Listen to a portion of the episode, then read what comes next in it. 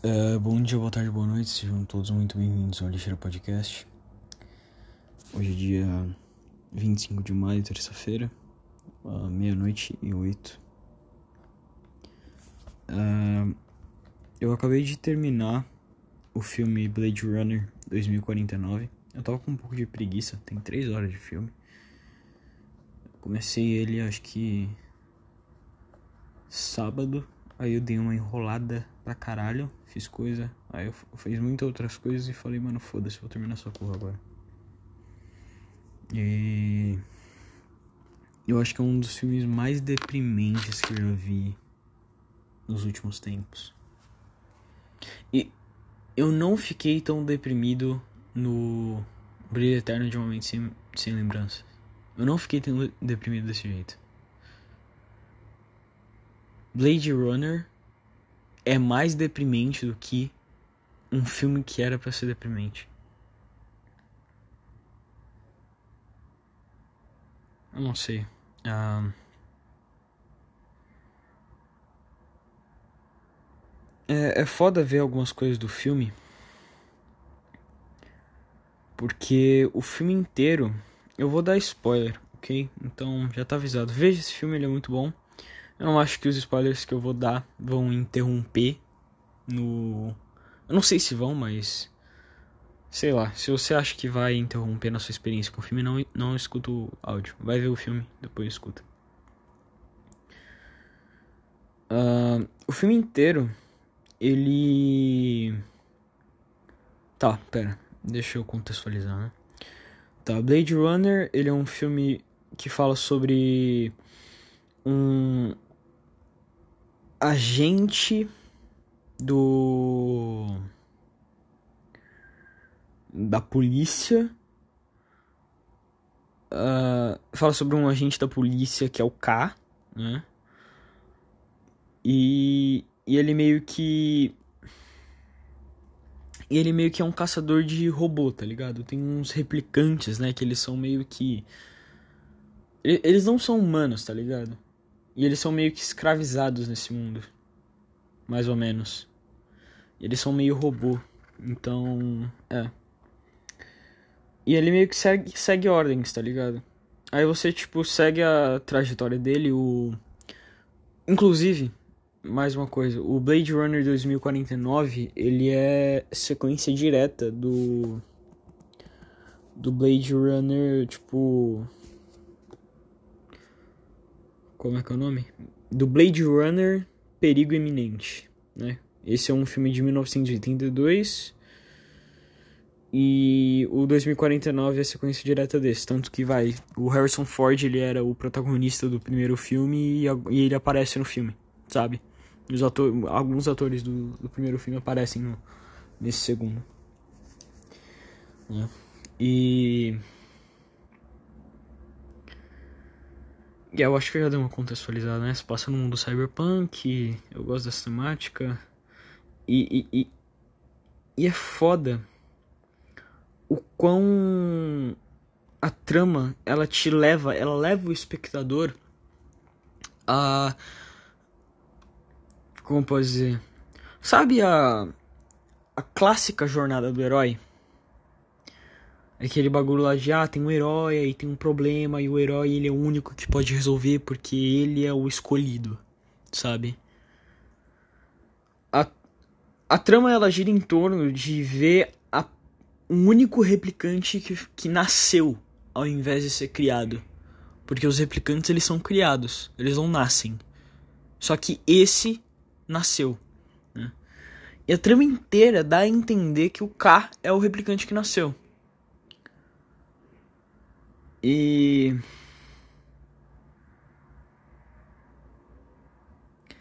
E, tipo, dá tudo a entender porque o K, ele tem uma memória de infância. Os replicantes, eles normalmente têm memórias implantadas.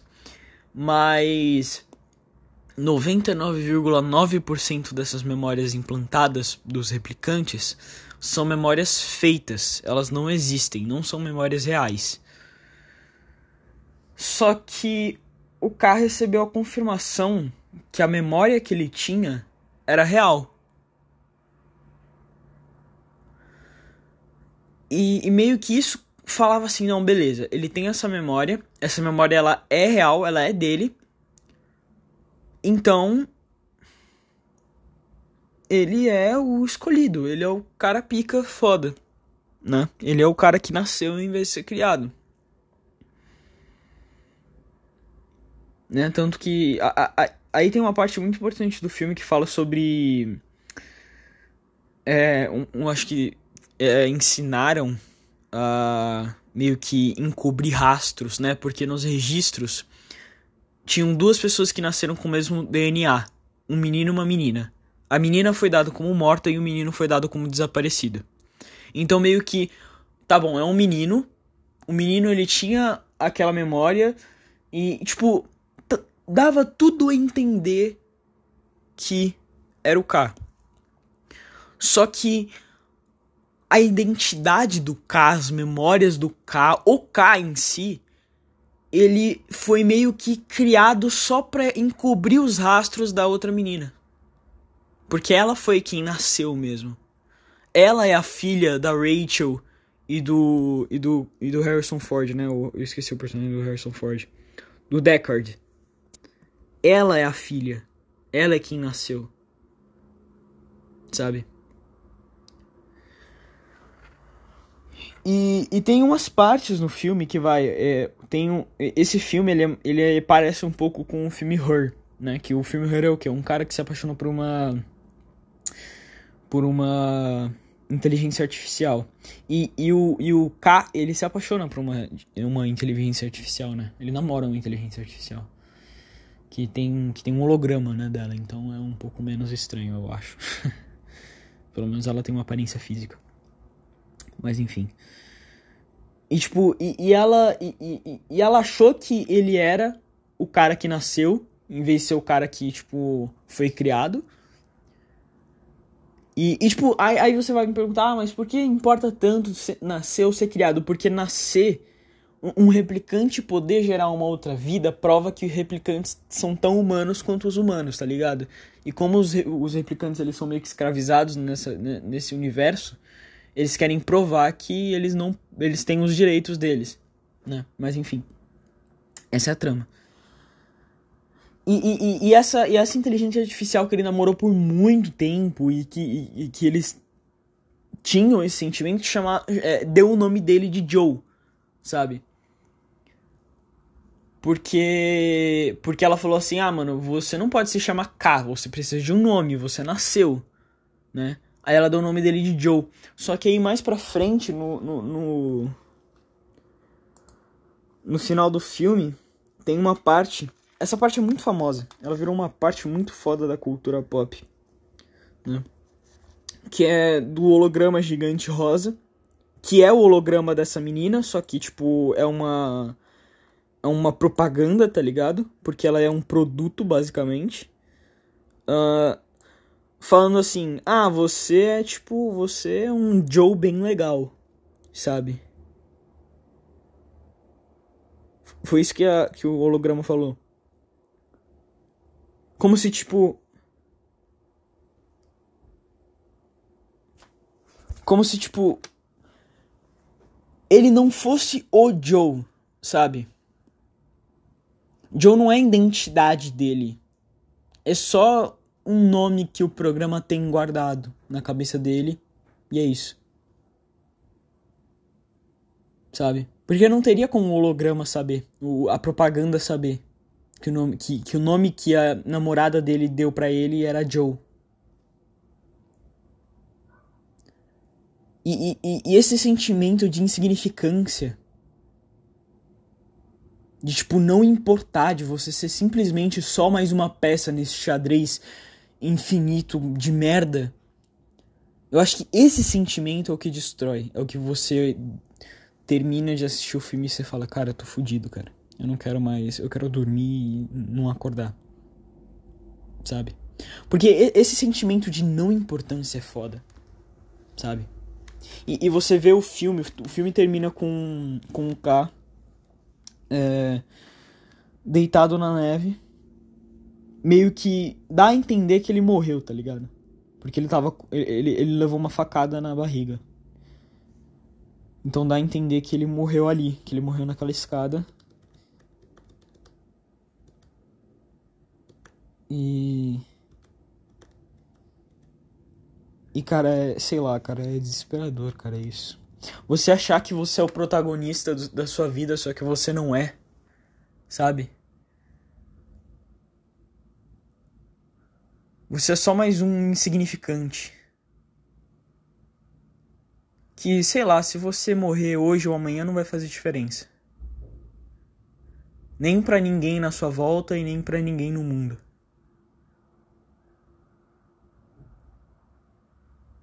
Eu acho que esse é o principal sentimento que o filme passa.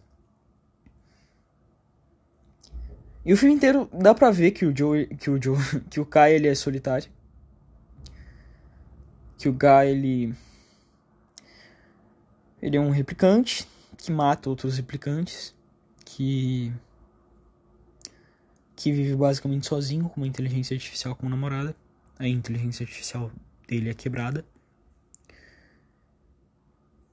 E aí um dia ele fica no fundo do poço, basicamente.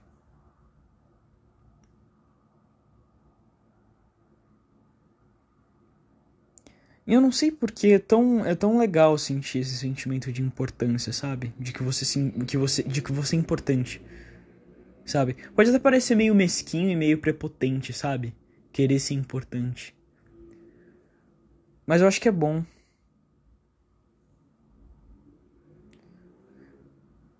É muito difícil você encontrar pessoas na sua vida que realmente vão ligar para você e que realmente se importam com você.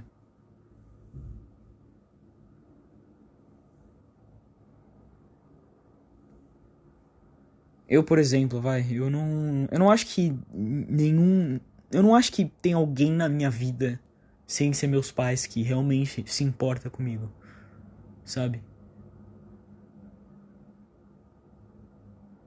Porque eu vejo todo mundo vivendo suas vidas e tá todo mundo tão.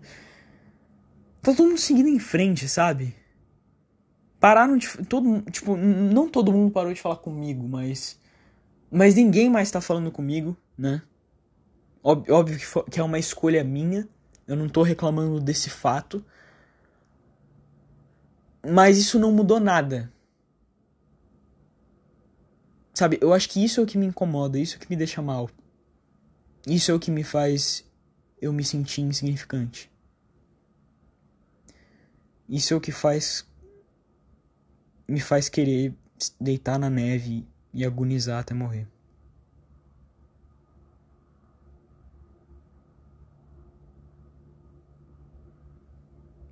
Porque é óbvio que quando você fala pra pessoa diretamente, e você fala, ah, você gosta de mim, ah, eu sou seu amigo, ah, você me ama, ah, você é... Você se importa comigo? É óbvio que a pessoa vai falar assim. É óbvio. Isso é tipo 100% de certeza. A pessoa vai falar assim. Principalmente aqui no Brasil, onde todo mundo é tão educadinho. Mas é mentira.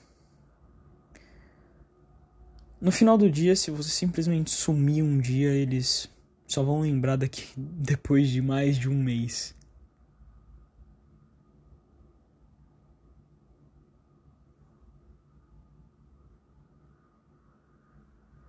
E é isso. É. É foda estar na situação dele. Eu, agora eu entendo um pouco porque a. Entre aspas, comunidade Doomer gosta desse filme. Porque é, é, é, você entende como é que é estar tá na pele do personagem. Se você passa por esse negócio de solidão e de, e de e de não se sentir pertencente a nenhum lugar e, e, e, e, e você se sentir sozinho todo o tempo da sua vida. Você olha pro, pro Kai e você fala, cara, eu, eu acho que eu sei como é que tá assim. Óbvio, eu não matei um monte de replicante, de. E, e, e sei lá, eu não tenho uma, uma namorada inteligente artificial. Mas eu acho que eu sei como é que é o sentimento.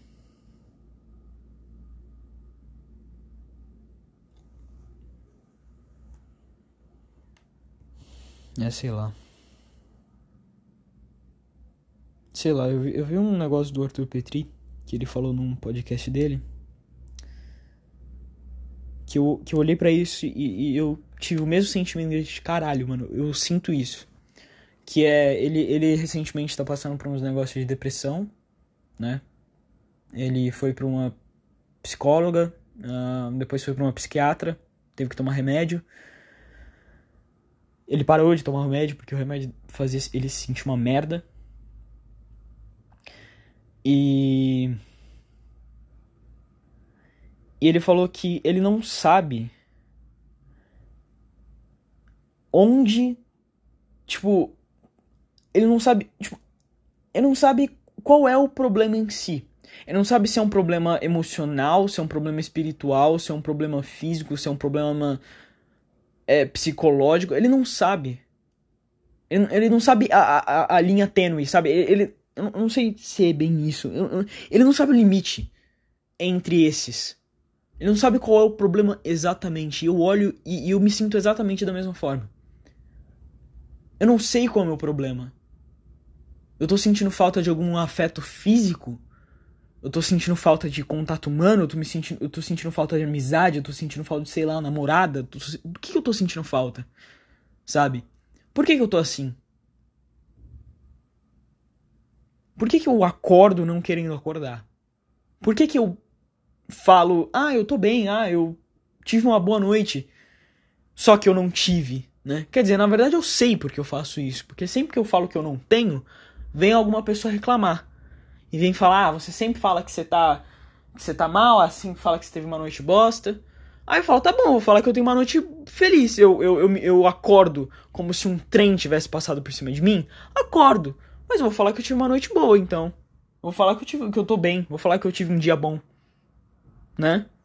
Se eu falo que eu tive um dia mal, ninguém leva a sério. Se eu falo que eu, eu me sinto mal, as pessoas falam, ah, mas por quê? Ele falou, eu não sei. Não é como se fosse fácil saber isso. Quem me dera saber. É, eu acho que eu tô falando um pouco alto. Tá muito de noite. É, é foda. E eu acho que é daqui pra ladeira abaixo. Eu, eu tava me prendendo um pouco. Eu tinha mencionado num podcast, nos podcasts atrás. Foi alguns dias atrás isso que eu, que eu, tava, que eu tô me segurando para não me matar até dia 25, que é quando lança o Biomutant, que é o jogo que eu tô hypado. E tipo, esse, e, e, eu já me decepcionei, já. Um monte de review falando que o jogo é uma merda, e que o jogo tem X, Y, Z problemas, e que ele é repetitivo, e que ele não tem graça, e que é tudo muito a mesma coisa, e foda-se. E a história é uma merda e é tudo uma merda, sabe? É, é, tipo, é tipo um balde de água fria, sabe? É uma única coisa que eu consigo me prender para falar, não, beleza. Isso vai ser foda, eu vou esperar até dia 25, vou juntar uma grana, vou comprar essa merda e eu vou ficar 50 horas jogando essa merda porque esse jogo vai ser foda. E simplesmente 20 nego vira pra mim e fala, ó, oh, esse jogo é uma merda, tem X, Y Z problemas, não compra essa porra que não vale a pena seu dinheiro. Aí eu falo, pô, fudeu então. fudeu sabe? E não que eu não me sinto grato pelas coisas que eu tenho. De novo, eu, tenho, eu, eu me sinto na obrigação de me reafirmar isso, sabe? Porque recentemente minha mãe ela consertou o meu PC e, e, e meu pai comprou um teclado para mim. E, e, eu, fico, eu fiquei muito feliz porque, porque agora eu tô podendo fazer os meus textos e poder digitar as merda que eu tô sentindo. E eu acho isso bom. E é melhor fazer isso pelo computador do que pelo celular, sabe? Só que. Só que eu não sei. Só que eu ainda me sinto significante. Ainda sinto vazio dentro de mim. Ainda me sinto sozinho.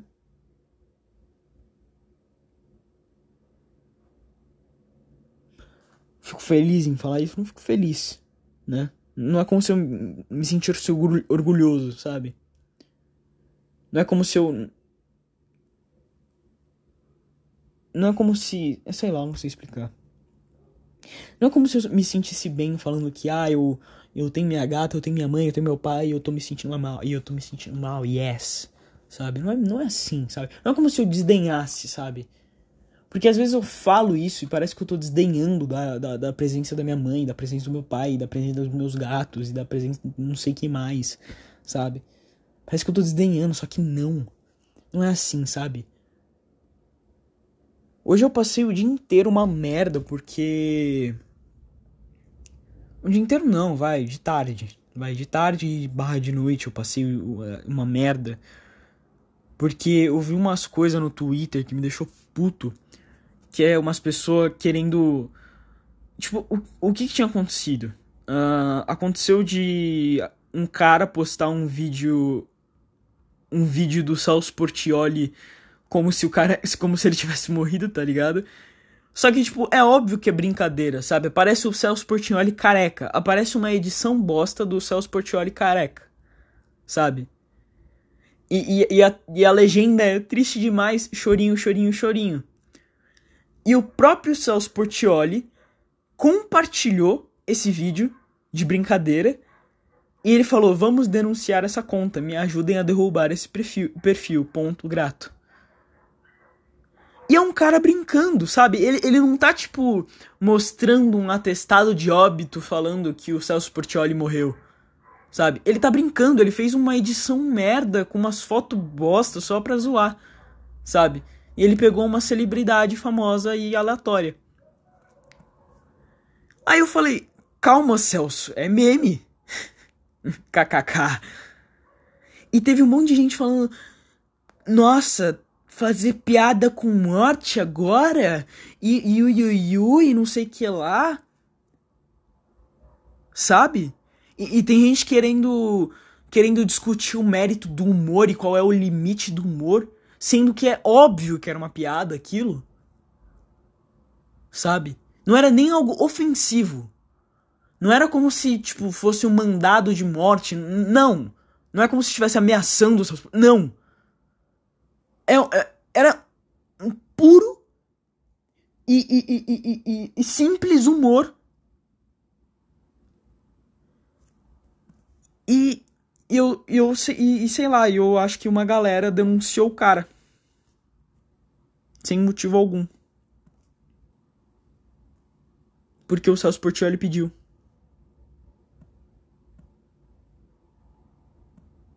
E, e, eu vi as pessoas dando, tipo, uns argumentos muito bosta. Aí eu vi outro cara defendendo o Bolsonaro em aglomeração sem máscara e falando, ah, porque na lei não é obrigatório ficar de máscara na rua. Só em local fechado. Ah, vai tomar no seu cu, vai, irmão. Isso, isso tipo, acabou com o meu dia. Sabe? E é por isso que eu quero me isolar. E é por isso que eu tô me isolando. E é por isso que eu tô parando de falar com as pessoas. E eu tô parando de interagir com os outros. E eu tô querendo cada vez mais tacar o meu celular na parede e simplesmente deixar de existir. Porque é tudo uma merda. Só tem gente burra não que eu seja inteligente. Mas dá para entender mais ou menos? Eu não sei se dá para entender a minha solidão. Parece que não tem ninguém, nenhum ser humano que pensa do jeito que eu penso e que entende o que eu tô falando. Parece que eu tô falando grego. Parece que eu sou um ET falando pra um monte de, de vaca. Sabe? E, tipo, não desmerecendo as pessoas, cada um tem seu método de, pensar, e pipipi, popopó, tudo bem, mas sei lá. Isso, tipo, tinha me deixado zoado. Aí envolve aquele negócio de solidão, aí envolve aquele negócio de vazio, aí envolve aquele negócio de faltar alguma coisa que você não sabe o que, que é, sabe? Aí, aí tipo, junta tudo isso e vira um, um amoronhado de merda. Um grande e esdrúxulo amoronhado de merda. E. É, pelo menos eu tô voltando a escrever. Eu acho que eu tô melhorando os meus textos, os meus textos, né, a minha, a minha escrita. Eu fiz um textinho chamado A Carcaça dele que ficou legalzinho. Uh, que ah, eu, eu dito aqui aqui para vocês. Ah, eu não sei, eu fico envergonhadinho. ai ai. Eu, eu vou falar, vai. O, o, o texto é mais ou menos assim. Ele tem um grande vazio dentro de seu peito. Seus dias e noites são brancos como uma folha de caderno com suas escrituras apagadas. Algo costumava ficar naquele lugar. Algo que sumiu sem deixar rastros, mas deixando um sentimento de falta nas folhas um dia preenchidas. Sua vida é entediante e deprimente. Por isso ele lembra de um passado bom. Um passado onde tinha amigos e namorada. Uma namorada que, se, que se sentia que sentia sortudo por, por tê-la. Não. É, uma, uma namorada que sentia sortudo de ter achado. Amigos que ele não trocaria por nada ele sabe que é impossível voltar nesse nesse lugar perdido. Mas se prende a essa figura por medo. Por medo de conhecer pessoas novas. Essa sua fobia social cresce e envenena ele a cada dia que passa. Tendo dias onde só de ficar perto de outras pessoas ele simplesmente trava de desespero. Como em filmes de terror, quando o protagonista tá perto de um vilão e nem respirar ele consegue. Parecia que aqueles garotos que que estavam perto dele ficavam julgando. Como se olhassem ele da cabeça aos pés e rissem da sua aparência e do seu jeito de agir. Isso tudo faz com que o ciclo infernal e gélido que é que ele se chama de vida seja tão doloroso quanto ser estripado lentamente com uma faca de cozinha. Nada parece tirar ele dessa dor. Ele se sente sozinho, com falta de algo e que não sabe o que. Uma amizade, um amor, não sabe. Ninguém sabe. Ninguém parece saber o que passa em sua cabeça. Ele esconde muito bem seus sentimentos. Ele se cansou de dizer o que realmente sentia. Quando dizia que o que sentia, ele era sempre linchado por pessoas que não o compreendiam. O triste garoto então aprendeu a se camuflar, a se camuflar. Entendeu que era melhor estar com um sorriso falso no rosto que com lágrimas verdadeiras no mesmo. Assim ele parou. Parou de interagir com os outros, parou de chamar os outros de amigos, parou de se importar e parou de querer viver. Não era novidade que ele estava mal. Ele estava assim há tempos. Mas agora é diferente. Agora ele, ele caiu no abismo, ao invés de apenas encará-lo. Agora ele não é nada além de uma carcaça ambulante. Sem objetivos, sem ambições, sem vontade, sem, sem prazeres e nem escapatórias. Apenas uma carcaça gélida e sem vida. Palmas. é, é, é, esse é o textinho. Ele é meio baseado em fatos reais. É. E. E sei lá. Eu acho que eu vou mandar ele pra minha professora. Da próxima, sei lá, se ele. Não sei se ela pediu um conto, alguma coisa, sei lá, alguma coisa assim, foda-se. Eu acho que eu já tenho um pronto. Pelo menos eu não vou precisar gastar meu tempo para fazer outro. Aí é foda.